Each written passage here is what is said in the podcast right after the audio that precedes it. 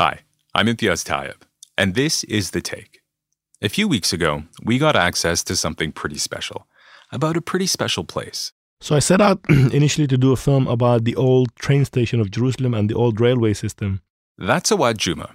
He's an executive producer at Al Jazeera's Doha headquarters, but he's also a filmmaker. His latest is called Jerusalem, a rock and a hard place.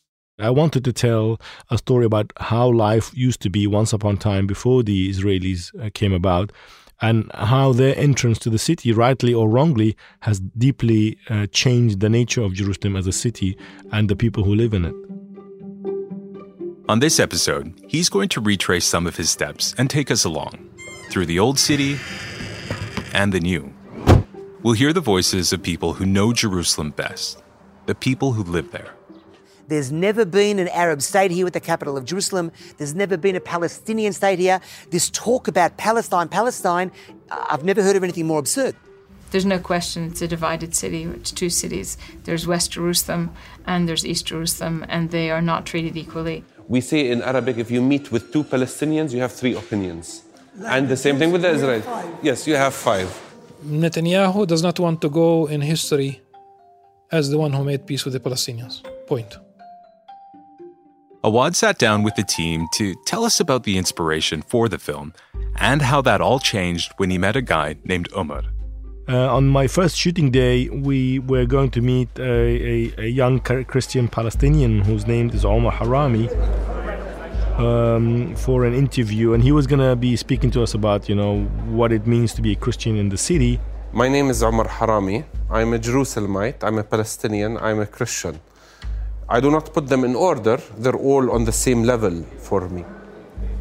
I was born in Jerusalem, and actually, my roots go back to the time of Pentecost, to the first century. It is my hometown, it's the, it's the place where my grandparents met, my parents got married. Um, my life is Jerusalem. We had a nice cold juice just right next to the Church of uh, Resurrection where we were filming with him and we had this most amazing um, conversation and, and, and and Omar was like you know Awad you what what are you doing here? Like I, I, don't think you're really getting you know the meat of the story and you really need to speak to so and so and he started uh, you know writing down all the different people he thought we should see whether Israelis or Palestinians and like, you have to speak to soldiers you have to speak to settlers you have to speak to Christians Muslims you have to speak to everybody and I was sitting there scratching my head, and I could see the cameraman going crazy, and like, what, what are we, what are we gonna, what hell are we gonna do? Because you know we have 14 days uh, to shoot this film. The film I came to film is gone; it's gone out of the wi- window, and we have this young, um, dynamic young guy who wants me to meet all of Jerusalem, essentially. and he's like, you know what? Um, there's one place I'm going to take you to. It's called Bir Nabala, and it's uh, one of the uh, just on the outskirts of the Jerusalem city. Literally, I felt like in a Hollywood movie in a bit of a creepy neighborhood. Disowned va- va- factories, uh, you know, broken down windows, um, you know, um, villas that had nobody in them, and literally like cats walking everywhere. And there was like a lonely donkey uh, was tied to the, one of the poles in the neighborhood, and there was nobody there. And tell us what's happening here. It's a ghost town. Literally, it's a ghost town. I remember when I was a little kid, I would come with my family. Anything that you want to buy, um, fix a car, or uh, it, this was a business hub for Palestinians in Jerusalem. They come, they build a wall, and they shut it, and they say, You are no longer uh, have access to your neighbor you, are, you no longer have access to your uh, school. You no longer have access to your work. As such, these people had to move out because they, there was no access to health, there was no access to schools, etc. And before you know it, Israeli the Israeli uh, forces had essentially succeeded in evacuating an entire, uh, very thriving neighborhood and turned it into a ghost town without necessarily firing a single bullet. We Palestinians in East Jerusalem have become invisible.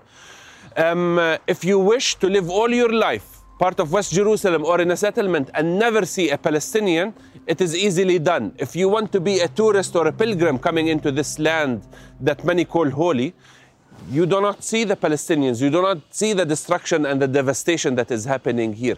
This is apartheid in the 21st century, and the world is silent. The wall, the actual wall, and by that we mean eight to nine meter high uh, um, concrete slabs in, in the urban areas, is almost 700 kilometer long and over 11,000 Palestinians are, are, living in areas trapped by the wall. What does that mean? That means they're literally surrounded by a wall, and they, they to get in and out of that, they need an Israeli permit. I'm a professor at Al Quds University, and my campus is basically the main campus is about three minutes by car before the wall.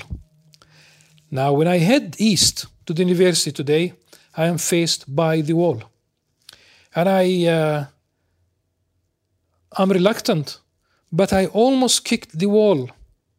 Mustafa Sway is really a very interesting character. He is the Imam Ghazali chair of the Al Quds University.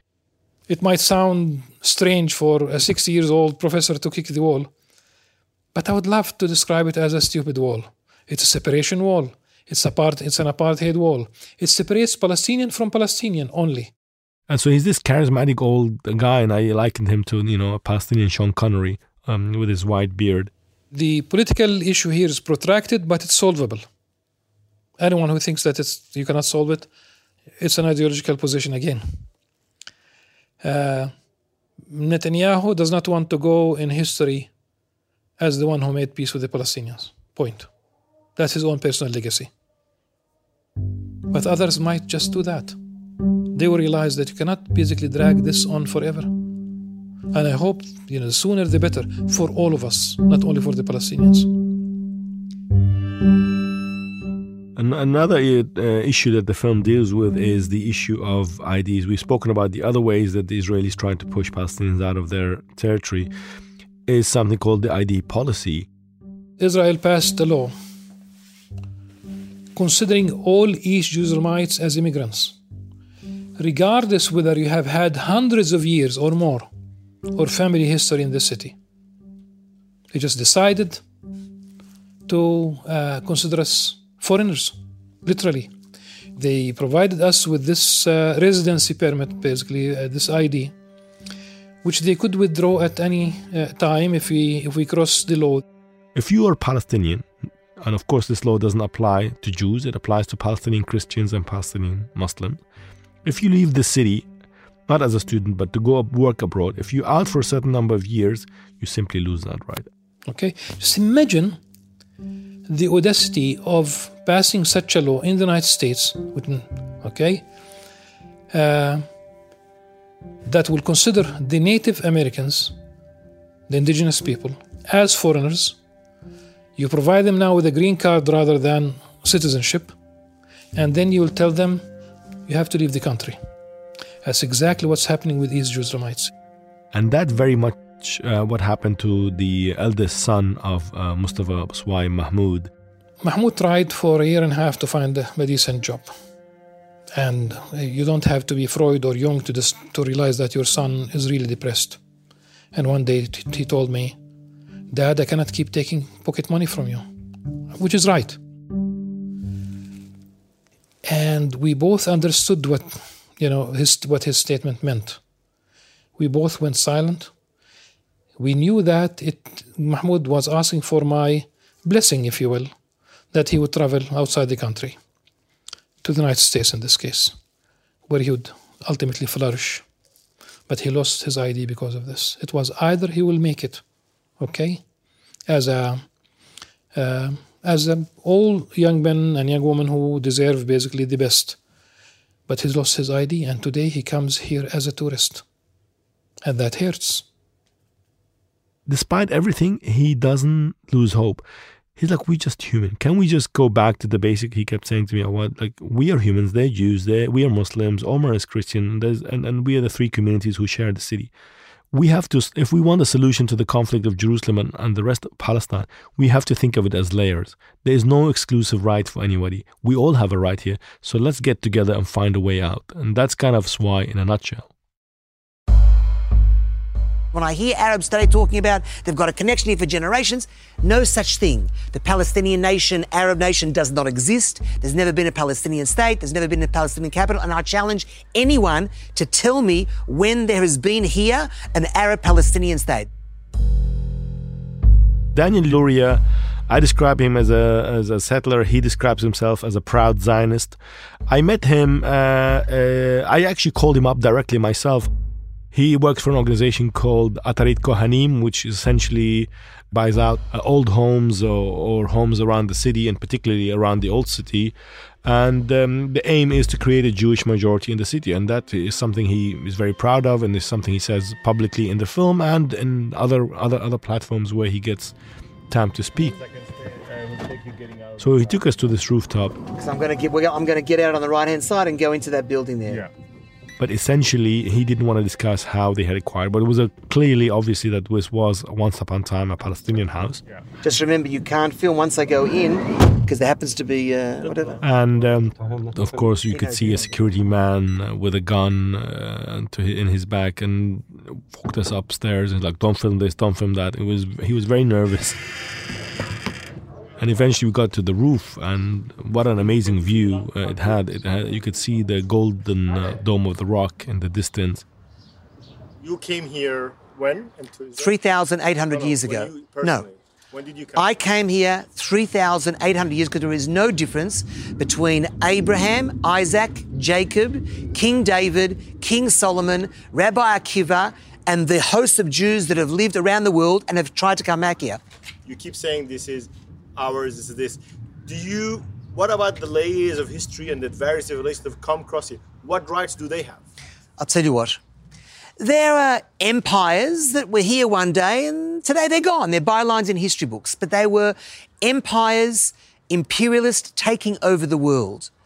None of them had any rights here except for their own power to conquer at the time they were here. The only people that have always said for that same 3,800 year period since Abraham was here, the only people that are a connection here, the only people with sovereign rights here are the Jewish people. I'm always like an optimist, and, and maybe sometimes, you know, that, that that's hard to be in, when you get to meet people like Daniel because and, and when you see the Israeli society, and we will see that in other characters in the film, that sadly that kind of perspective is actually mainstream in Israel. That is actually Israeli government policy. That is American uh, sanctioned international policy now. The Americans has essentially uh, implemented what Daniel really believes. The very reductionist perspective. Jerusalem belongs to Jews. Why? Because God gave the Jews uh, Jerusalem and the Holy Land, and that's it, full stop. So the Americans last year when they moved the American embassy from Tel Aviv to Jerusalem to, to make a point that, hey, this is a Jewish state, this is a Jewish city, and uh, everybody just get on with it. So sadly, and we saw also with the Israeli election that just happened, it's probably going to be the most right wing government in Israeli history.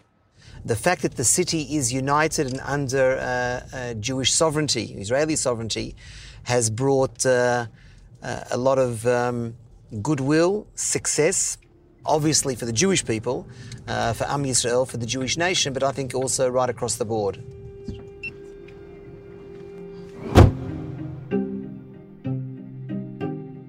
Okay, I'd say um, there's no question it's a divided city. It's two cities. There's West Jerusalem and there's East Jerusalem, and they are not treated equally. Um, their infrastructure is not the same. They don't get the same services or anything. So one of many characters we visited was uh, Laura. Thank you so much for meeting us.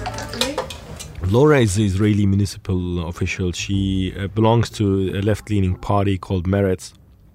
And um, Omar's like, okay, we'll go meet her. I'll shake hands with her and we'll, we'll see what she has to say about our city. East Jerusalem is is gravely neglected in every possible way in terms of the infrastructure. Most of the neighborhoods of East Jerusalem don't have um, a sewage system. Uh, the only thing they get a lot of is is um, uh, parking fines and uh, housing demolition orders. That's what that's those are the only things that they get an extra supply of. I see myself as a Zionist because I'm proud that uh, our people have their state, but um, our state and our people have principles, and one of them is that you know everyone was created in the image of god and a lot of other aspects of Jewish tradition that are very uh, egalitarian and democratic. And I think that the state has uh, culture, a Jewish culture, the way uh, French has uh, France has uh, French wine and cheese. But that doesn't mean that they should be against anyone else. So, yeah. Um, so you play Monopoly during your free time? No, no, actually, this is a funny story. This was a present from the mayor to members of the city council. Um, this is a Monopoly uh, Jerusalem game, and I almost, uh, I don't remember if I did even uh, write a letter of protest in the end, but this is what we were given as a present for the holiday. And what you can see here is this is Jerusalem, right? Um, but you have here the city of David, know, David, right? The Mount of Olives, the Knesset, um, uh, Montefiore windmill, the market and stuff, Mea Shearim.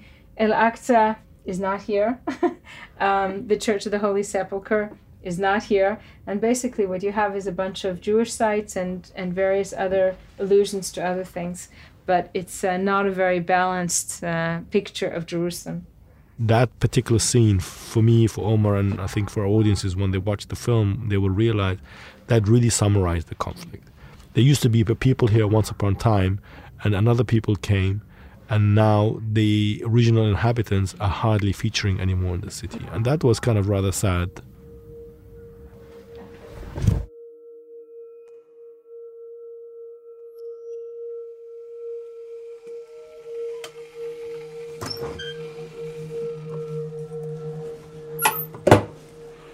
I, I, can I cannot live in a city that discriminate uh, uh,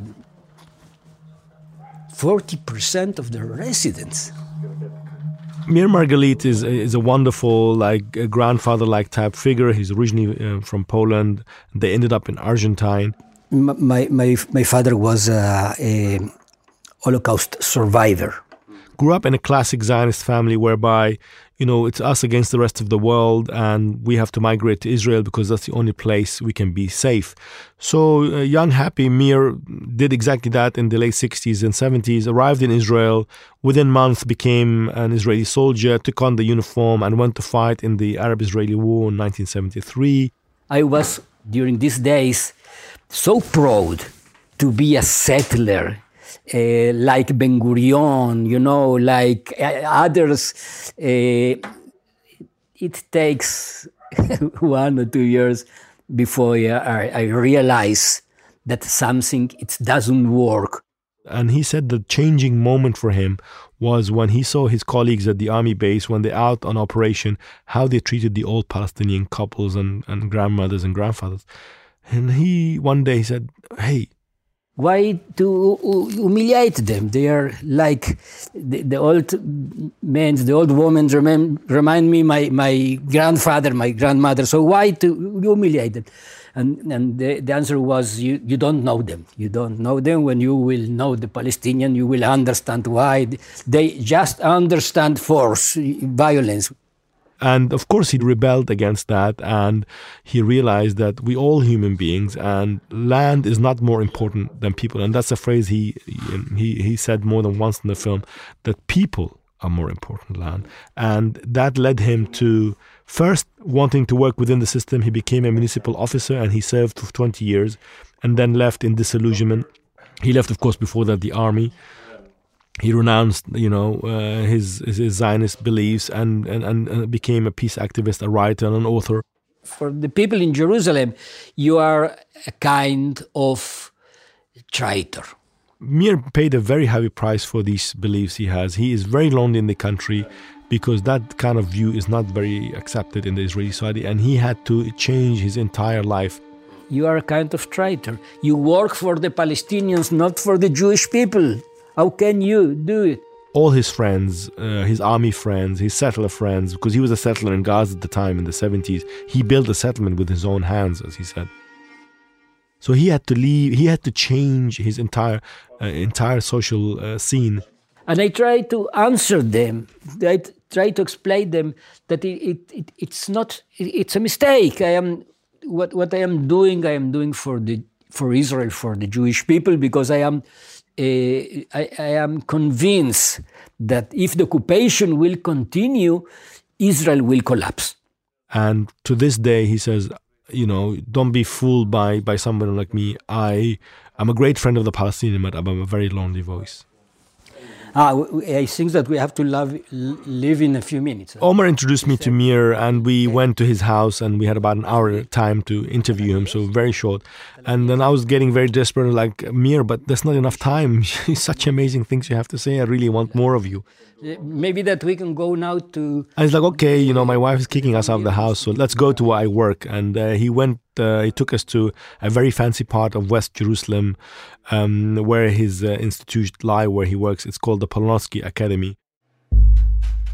And uh, as we walk through the corridors, um, suddenly his face lit up and he says, Hey, Awad, Omar, come meet uh, my great friend here, David. He's Moroccan Jew.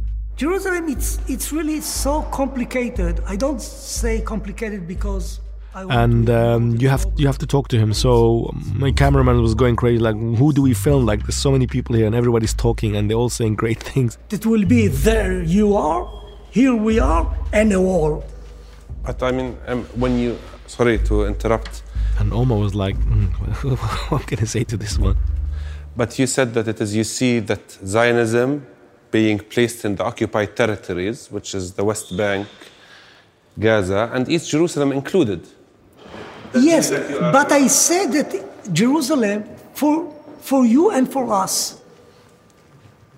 Because this is a fundamental question. If we're starting from the point that East Jerusalem, part of the West Bank, is occupied territory, that's fine. I mean, the future of Jerusalem, that. I will tell you what I think about the future. My, my idea about the future.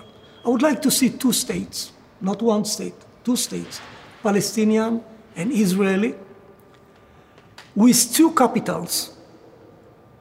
One, the West Jerusalem, in the control of the Israelis, East Jerusalem, the capital of the Palestinian state, but the holy basin. area, yes, will be common. I don't know the way. The politicians will decide about it. I hope that both populations will be free but there's a big difference when it comes to, um, for us Palestinians, when we hear this um, narrative, with all due respect, because we feel that you are dealing, when you say that this is your country, then if it's our country, East, East Jerusalem is part of the Palestinian state by international law, when you interfere with how it should look like, this is somehow interfering with our sovereignty. And they started kind of getting really serious, and Meir intervened trying to light up the situation. He said, "But but let let, let me say something. Yeah. He's not talking as an Israeli about. He's talking about a lover. Uh, we, we are people that we love Jerusalem so much that we cannot think on J- Jerusalem, about Jerusalem, on, on, on, on, the concept of a divided city. We, we, we, we, for us, East Jerusalem is, is part, not part of the city, it's part of us, of our heart. We love the city, both the part of the city. Is that East Jerusalem, your lover, is already married to somebody else. okay. This is the big problem. and they kind of they gotta have a laugh, uh, but it really showed like how divided people can be, and even with the most progressive voices, they could not square out how to live in the city, even though Meir had like given up everything he knows. I always say this in, in, in discussions about Israel Palestine that somehow the occupation or the colonial force that be always managed to find a way to divide people. So I think the vast majority of Palestinians now either kind of really disillusioned or have moved on and are calling for a radical change to the solution. And by radical, I mean calling for a humanistic approach to the conflict and saying, hey guys, look at South Africa, look at Algeria, look at Northern Ireland. We have to come to a stage where we just say, hey, we're humans, just give us our basic human rights.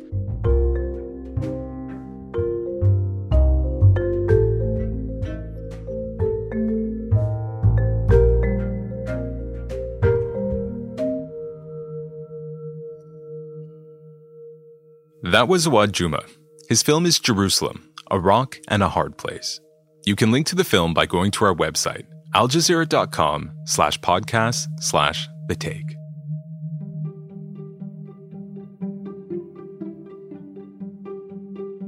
This episode was co produced by Morgan Waters and Dina Kesbeh, with help from Ney Alvarez, Priyanka Tilve, Alexandra Locke, and Amy Walters.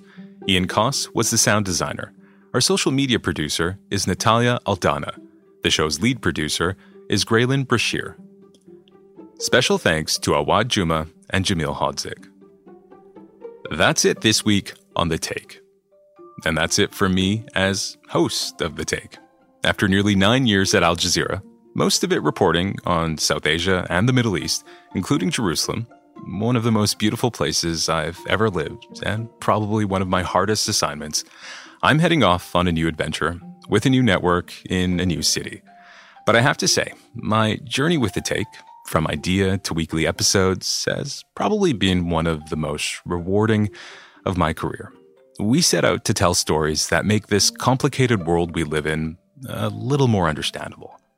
I think we succeed in that, and the take will continue with that mission.